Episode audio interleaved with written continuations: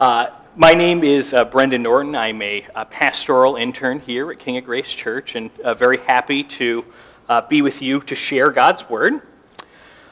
Um, and before we, we dive into God's Word, I just want to tell you about an event that happened a few years ago that I think will shed light on our passage. On December 4th, 2016, a man by the name of Edgar Maddison Welch walked into a Washington, D.C. pizzeria called Comet Ping Pong. When he walked in, he was carrying a assault rifle and fired uh, several warning shots um, into the ceiling and the counter. Thankfully, no one was injured. Um, but he proceeded to uh, walk to the back of the pizzeria to kind of the big storage area and peek inside. And evidently, something he was looking for was not inside. And so when the police finally arrived a, a few minutes later, he uh, peacefully uh, surrendered. Um, and when they asked him, you know, what are you doing? He said, well, I was trying to save the kids. Turns out that uh, this man had uh, fallen into uh, this very bizarre conspiracy called Pizzagate that uh, Hillary Clinton and various uh, high level Democrats were running some type of uh, child trafficking ring out of this pizza shop. And so uh, he drove, I believe, from North Carolina um, in order to find these children and free them, only to find that, well, none of that was true. Fast forward four years, uh, this Pizzagate conspiracy has now evolved into a movement called QAnon, which uh, takes the crazy and just ups the ante a little bit more. So not only are uh, these Democrats, you know, running some type of ring out of pizza shops, uh, actually the whole country is controlled by a number of uh, bureaucratic people who uh, run uh, child trafficking rings and actually worship Satan. And so uh, the president is supposed to be a semi messianic figure uh, that's actively trying to thwart this. And we only know about it because some anonymous individual named Q uh, on the internet is just telling us about this in these little messages, you know, just giving us these little bits of information. Now, quite frankly, this is all the height of nonsense. Um, but I bring this up for a very specific reason, uh, because this isn't just nonsense, but this is what you could call a deception. There is uh, individuals uh, who are actively trying to deceive the public into thinking that there is this grand conspiracy, this grand evil, Satan worshiping cabal uh, responsible for all the problems in the country. And this deception has practical consequences. This deception, in its early form, caused a man to run into a pizza shop with a gun. He could have killed people, he could have injured people. And now, fast forwarding a few years, millions of our fellow citizens firmly believe that this is the reality, this is the state of the world. Deception has consequences practically. Um, as it's related to our country, as it's related to uh, the world. And what we're going to find in our passage today is that these temporal deceptions have temporal consequences. They can cause strife, they can cause violence. But there are also agents, there are also deceptions that are trying to actively undermine our very understanding of who God is and the consequences for that deception are far more serious because they will last into eternity. And so, what we're going to find uh, in our passage today is first that there are going to be agents of deception who are actively trying to lead believers from the truth. We're going to find that the content of this deception often targets, whether implicitly or explicitly, our understanding of who Jesus Christ is and his relationship to the Father, and that the antidote against this deception is a deep, abiding understanding of God's Word and the internal witness of the Holy Spirit. And so, with that being said, please turn with me to 1 John 2 18 through 27.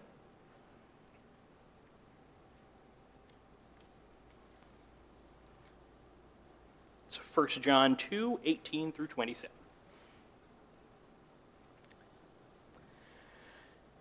Children, it is the last hour, and as you've heard that the Antichrist is coming, so now many Antichrists have come. Therefore, we know that it is the last hour. They went out from us, but they were not of us. For if they had been of us, they would have continued with us.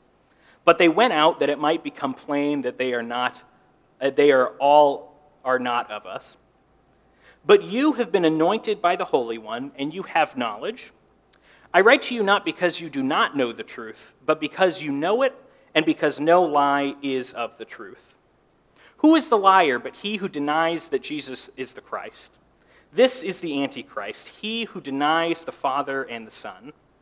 No one who denies the Son has the Father. Whoever confesses the Son has the Father also. Let what you have heard abide in, from the beginning abide in you. If what you've heard from the beginning abides in you, then you too will abide in the Son and in the Father. And this is the promise that he made us eternal life. I write these things to you about those who are trying to deceive you. But the anointing that you received from him abides in you, and you have no need that anyone should teach you.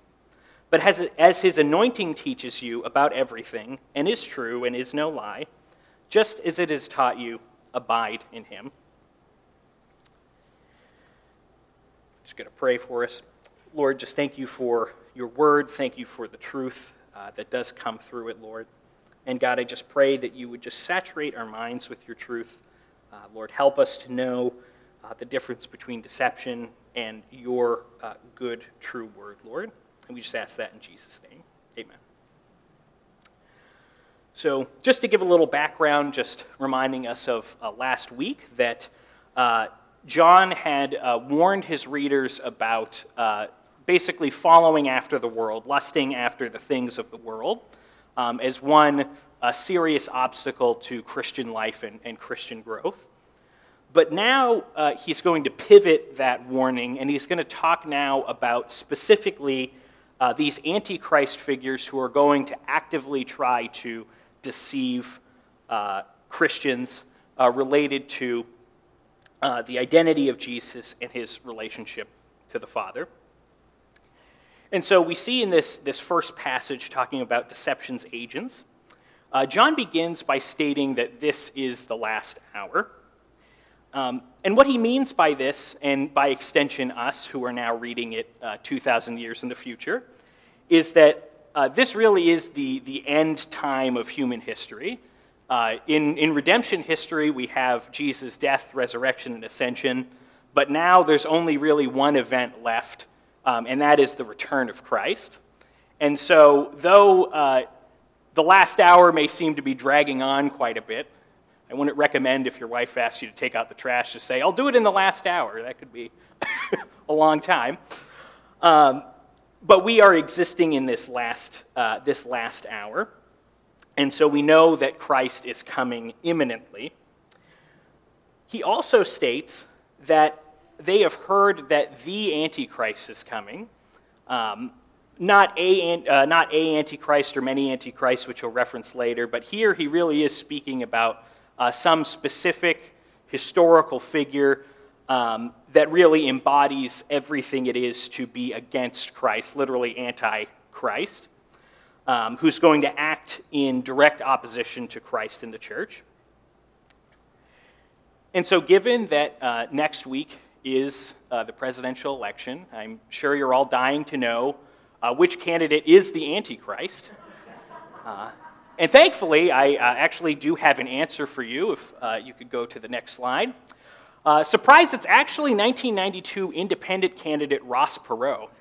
Uh, he has been biding his time all these decades, and soon he will be made manifest as the Antichrist. Now, how to recover from that? Obviously, this is not true, and forgive me if you did vote for Ross Perot. I don't mean anything negative about him, he's a nice guy. uh, I bring that up uh, not just for comedic effect, but to underscore um, really what isn't the point of this passage.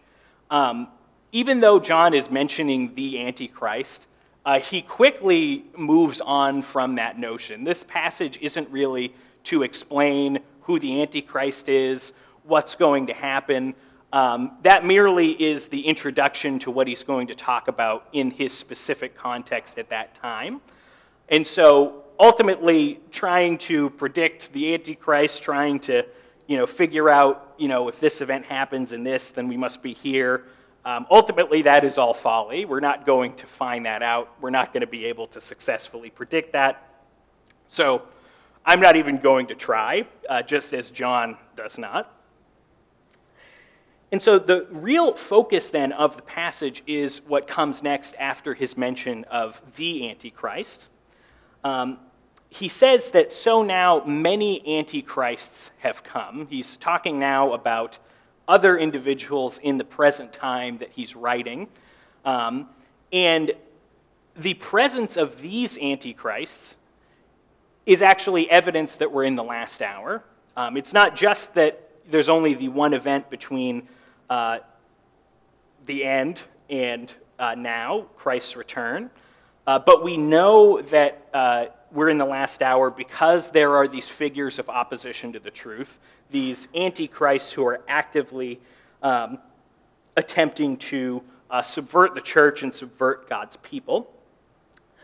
Now, as he goes on, he says that uh, they went out from us, but were not of us. For if they'd been of us, they would have continued with us. Uh, but they went out that it might become plain that they are all not of us. Evidently, in uh, this church that John uh, was writing to, there had been uh, some type of schism or separation. Um, a number of uh, members of the church had left um, and were now preaching something antithetical to uh, the message of Jesus and the apostles, as we'll find out more about in a moment. But John here is using this repeated language of, of coming out, of not remaining. And the point he's making is that the true church that they, uh, John is writing to, that is following the apostolic teaching about Jesus, um, to leave that was evidence that you were never really a part of it. If, if having that truth, if having um, that message directly from an apostle who knew Jesus, um, if that is not something that you uh, that these individuals were comfortable with or didn't believe, um, then their very act of leaving proved that they were never part of it.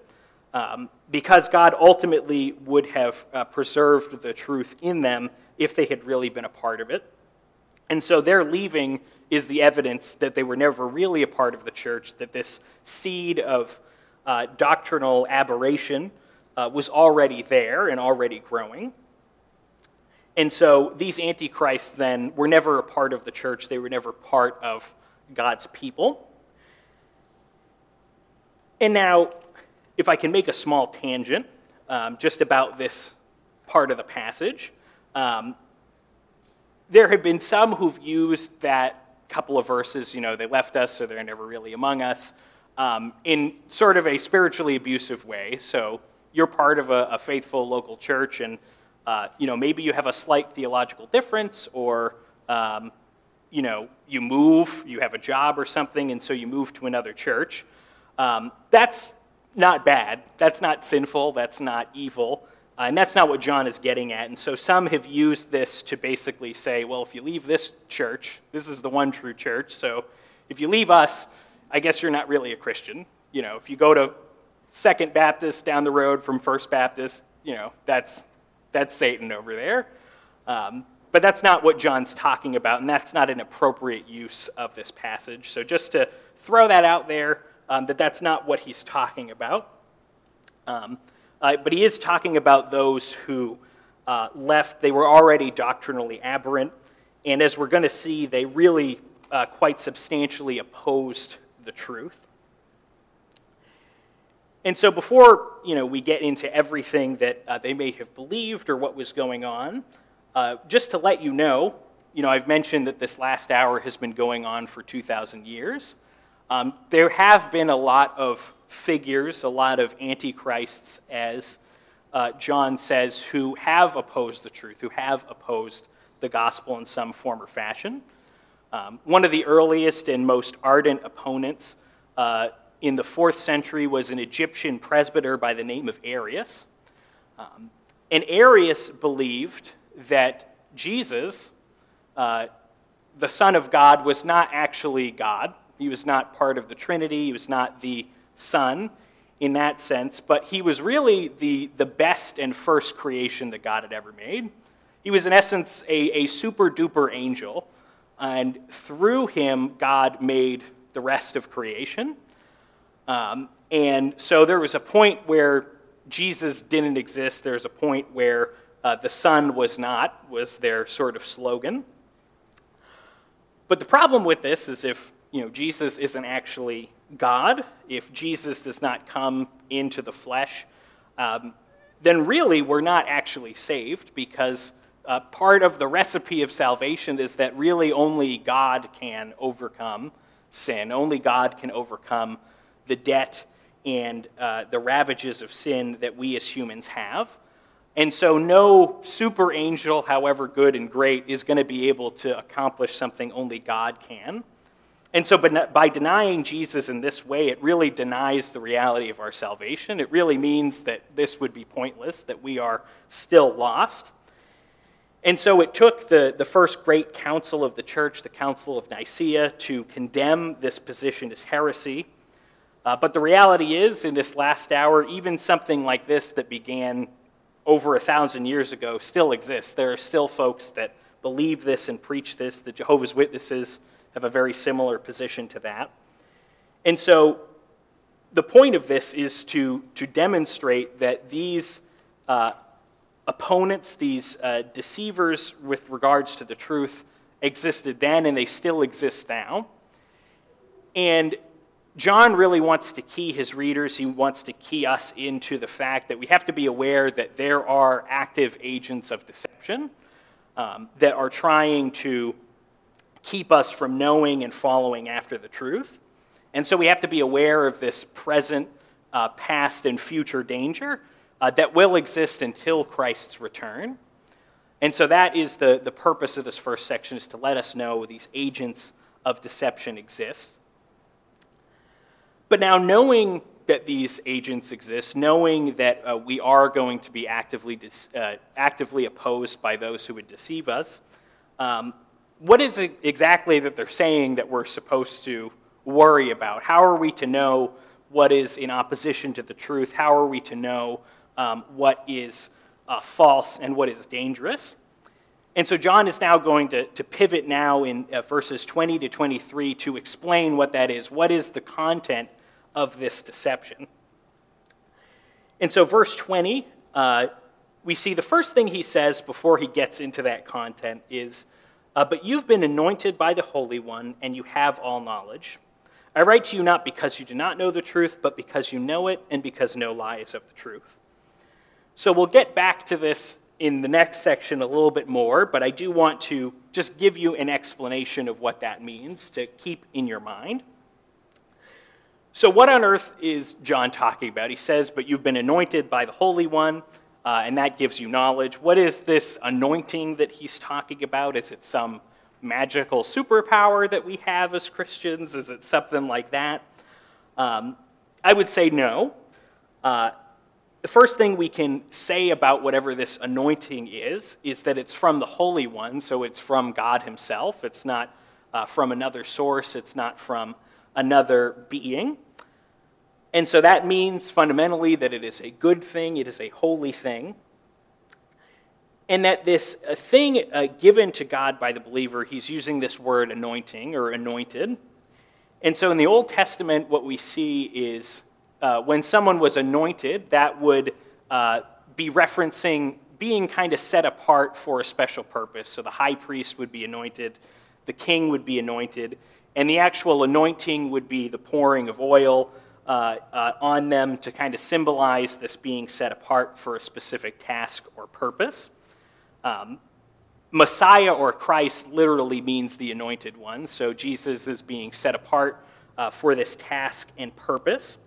Um, so we get this idea that there's a specific function that goes along with this anointing, and obviously, um, this isn't literal in the sense that God has just poured oil on all Christians. Um, we would need a lot of napkins if that were the case. But uh, it does mean that God has uh, given something to believers uh, for a specific purpose. And so I believe that this anointing um, is really related to Jesus' own anointing um, as the anointed one. So uh, it says in Acts 10:38, God anointed Jesus of Nazareth with the Holy Spirit and power. So if we are those who are united to Christ, if we are uh, united to this anointed one, uh, then our anointing would be similar to his. And so I believe that what he's referring to here, John is referring to, is uh, that we are anointed with the Holy Spirit and His power in some form or fashion. And that the effect of that is that we have all knowledge. Um, not all knowledge is in omniscience. I definitely don't know all things, and I don't imagine you do as well. Um, but he kind of fleshes that out what this is related to in verse 21. He says that they know the truth. And this is in the context of talking about the gospel, talking about these theological ideas. And so, this anointing of the Holy Spirit and power allows them to know the truth. In contrast, because we have to keep the context, it's in contrast to these antichrist figures. So, this anointing, and we'll find out more about that later, um, gives them knowledge of the truth in contrast to the deception of these antichrists. And so, with that being said, we can now dive into what is this deception. So, we don't know exactly historically what the situation was in John's church um, with these uh, secessionists, these antichrist figures. We don't have a statement of faith from them or anything like that. But what we can see from the context and uh, what uh, John writes is we have, uh, it says, who is the liar but he who denies that Jesus is the Christ? This is the Antichrist, he who denies the Father and the Son. So, evidently, without incredible specifics, we know that the basic reality that these Antichrist figures was denying was, in some sense, the special relationship of uh, the Son to the Father, the special mission of the Son uh, to save humanity in some form or fashion, this was under threat. Um, this was the issue at hand.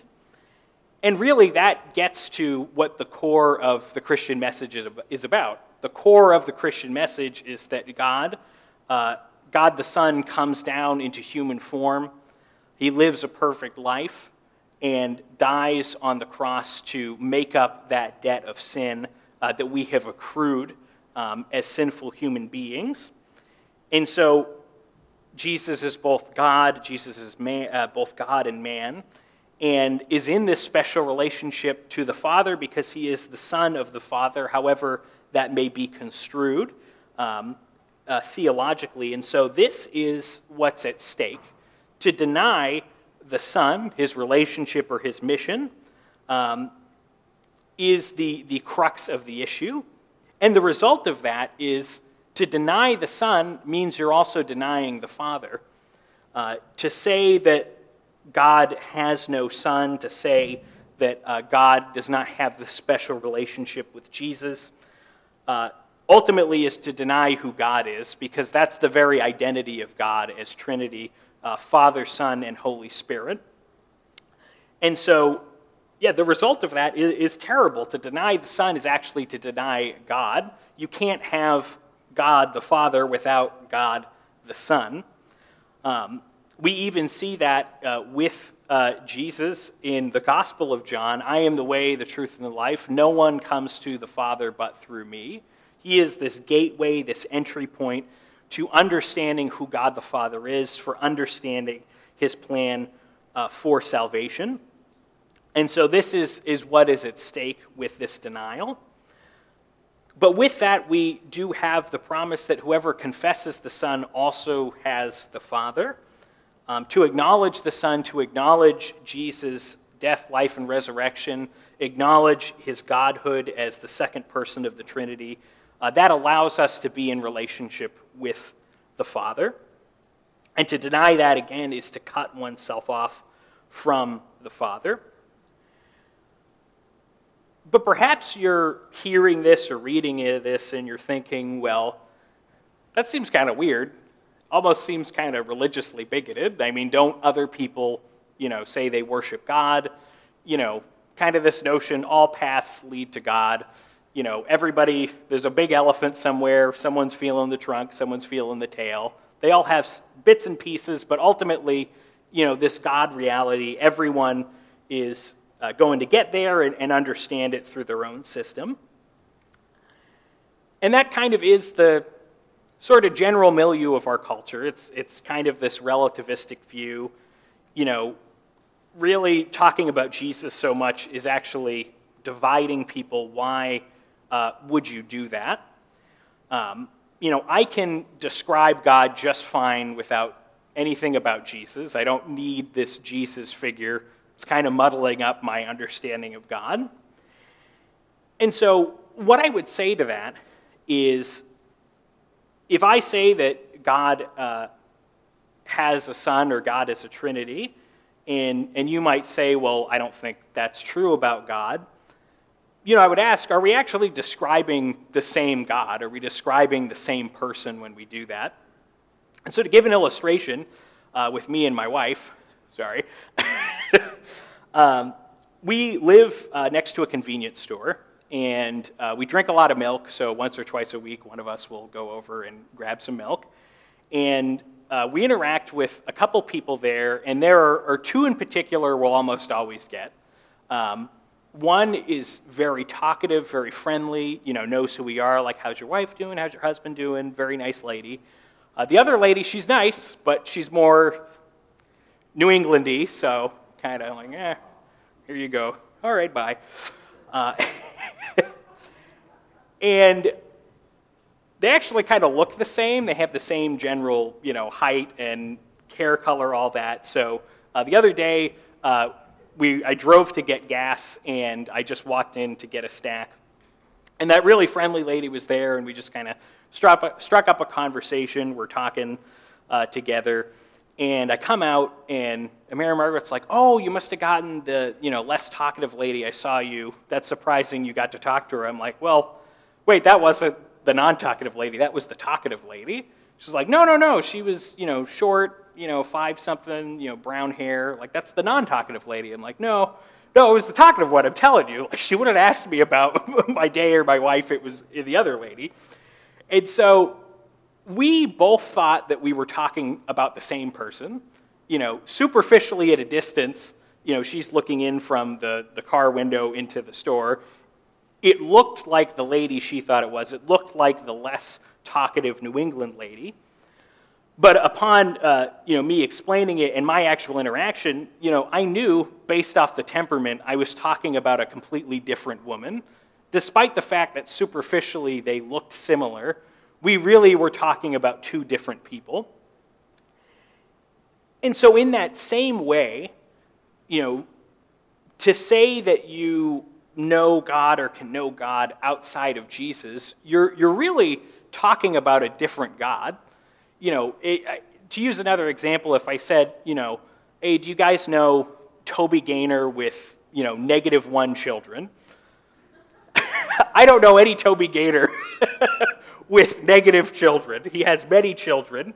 And so we would know we're not talking about the same person. You may think that it's the same person, but I know that uh, Toby has children. They're, you're talking about a different Toby. And so, in that same way, if we think that we can know God or understand God outside of His Son, we're really just talking about a different God. God is on, the only God there is, is the one that is a triune God, Father, Son, and Holy Spirit, who loves humanity and sent His Son to die on a cross for us. To, to speak of, of God in any other way is fundamentally to describe a different God. And to do so and to run with that is to describe a different Christ and a different gospel. Um, you know, evidently these people, uh, these antichrists, would have still had some place or role for uh, Christ in their uh, religious ideas. Um, but to deny the relationship of father and son, again, is to speak of a different God, to speak of a different Christ. And today in our, our world, you know, in a more uh, you know, relative mindset, we may not think the knowledge of Jesus to know God is important. But then, even within a Christian understanding, we can think that having correct ideas about God, about Jesus, aren't important either. That just gets in the way of evangelism, it gets in the way of uh, being a Christian. And while certainly we could dive into the minutiae of you know, how many angels can fit on a uh, pen top, uh, that might not be the most helpful or useful thing we do have to understand that, that, there has to be a basic understanding of who God and who Christ are, uh, who they, they are, in order to know the gospel, in order to know salvation. So to say that, again, a, a God that doesn't have a son, we're talking about a different God.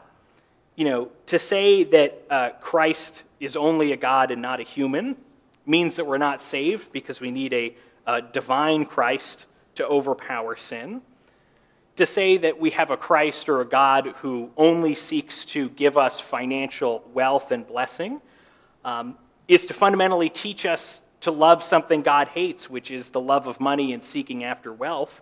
And so that's a different God.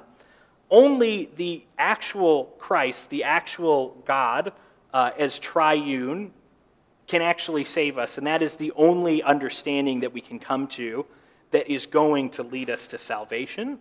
It's not intended to be bigoted, it's not intended to be um, exclusivist. It's just the nature of, of reality as we experience it. If, if I said that I didn't need to drink water, I could really tell you that and be very firm, but I'm going to die of thirst if I don't drink water. And in that same way, we have to understand who God is, who He really is, and, and seek after that God, seek after that Christ to experience that fundamental salvation that we need and we desire. And so that is why these attacks by these antichrists against the relationship of Jesus to the Father, the mission of Jesus, are so crucial to understand and to resist because fundamentally our understanding, our relationship with God are at stake. And so that is why, that is the, the thing that we need to uh, work against, whether it be explicit or implicit by implication um, that God has not saved us, that Christ is not the real Christ. And so, with that, you know, we've been warned that there are agents of deception.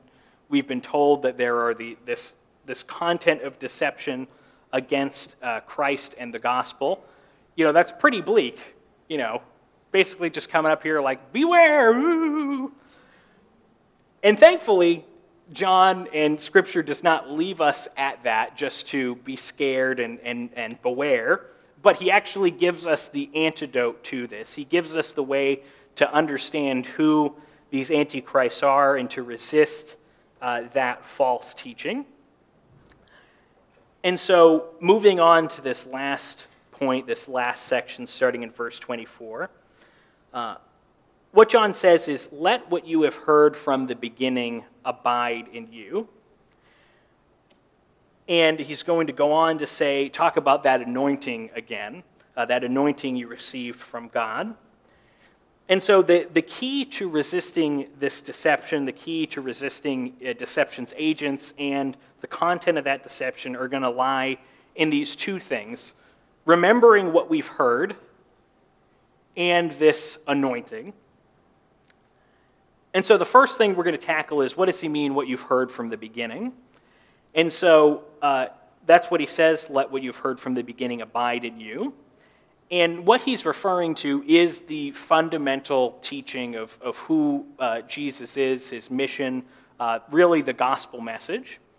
And for John's hearers, uh, one thing we have to understand, just the difference in context, is uh, that apostolic message, they would have just heard it.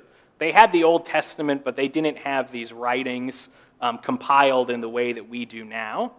And so what they heard from the beginning for us now is what we are able to hear and read, which is the, the message of the New Testament um, with the Old Testament, um, of the, the reality of God and his promises. And so uh, it's that word of God. For them, it would have been uh, orally passed down, and for us now in written form. Um, this is what they need to allow to abide in them. Um, what he's saying, what you've heard from the beginning, or for us now, what you've heard, what you've read, what you have in front of you, let that abide in you.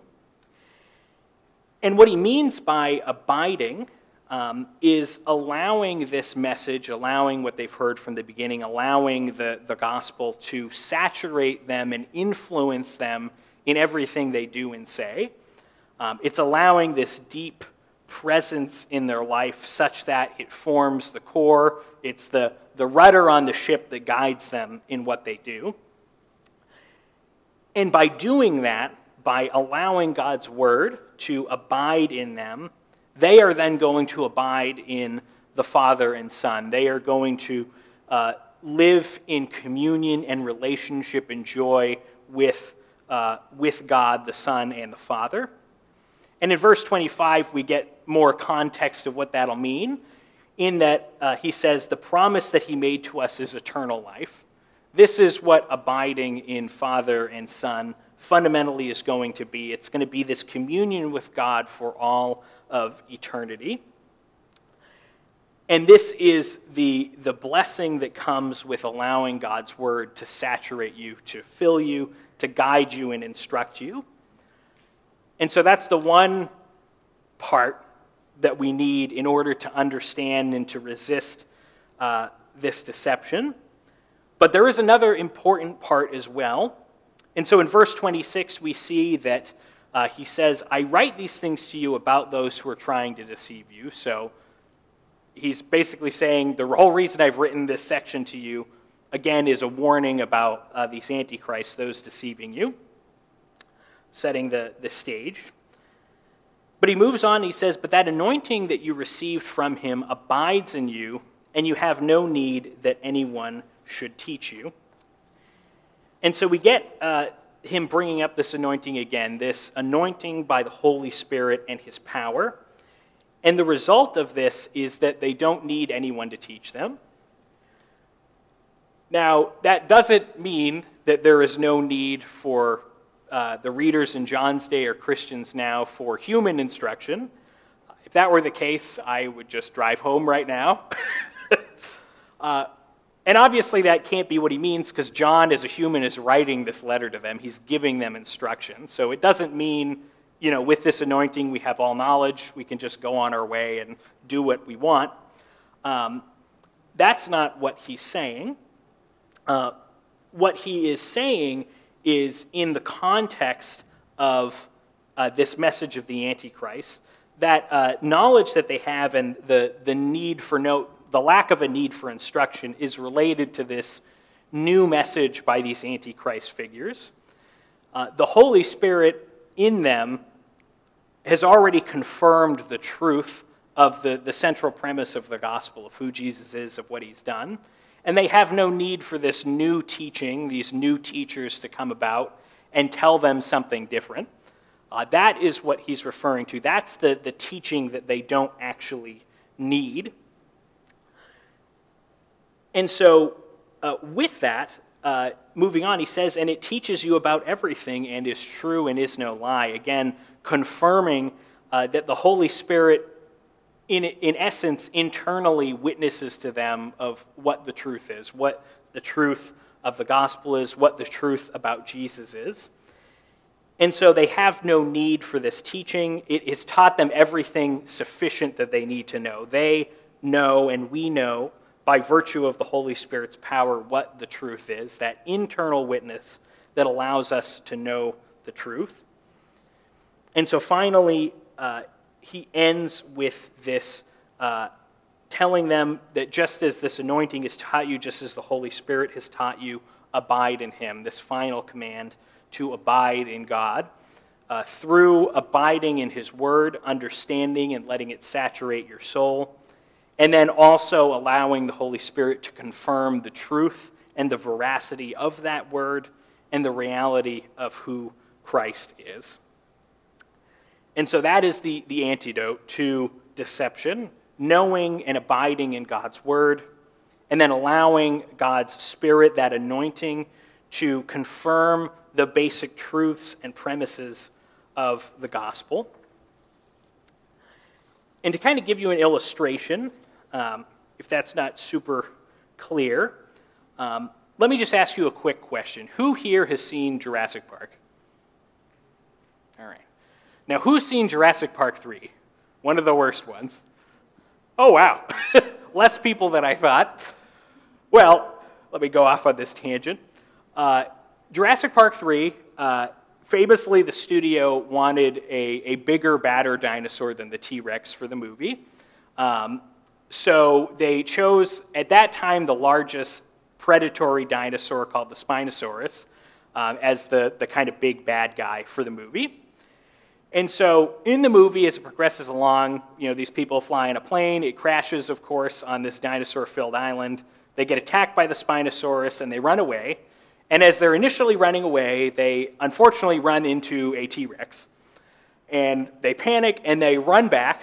And on the other side is this Spinosaurus, this big, you know, sail dinosaur. And so now they're sandwiched between these dinosaurs and they start attacking each other and fighting. And, you know, the play by play is the first thing that happens is the T Rex bites down on the Spinosaurus's neck. You know, he frees himself and, you know, he gets headbutt. And then he comes in after a few seconds, grabs the T Rex's neck with his jaws, and then he just snaps his neck, and that's it. The T Rex is down, the T Rex is dead. And voila, the new big bad dinosaur wins.